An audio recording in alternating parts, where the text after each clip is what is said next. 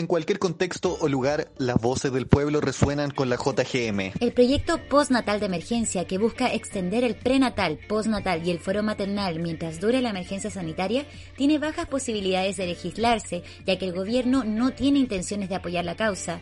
Frente al problema, la abogada de Corporación Humanas, Camila Maturana, comentó sobre la evidente desigualdad de género y discriminación laboral en cuanto a la correspondencia de la crianza de los niños, donde todo el peso recae en la mujer.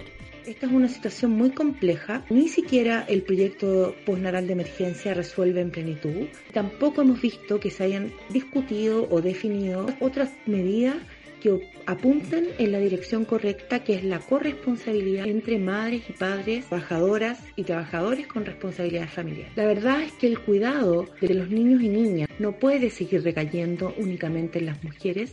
Esta es una responsabilidad social. El Estado le corresponde un rol fundamental. Para leer la nota completa, revisa nuestra página radio j g m punto chile punto c l y escúchanos en Spotify y en iVoox.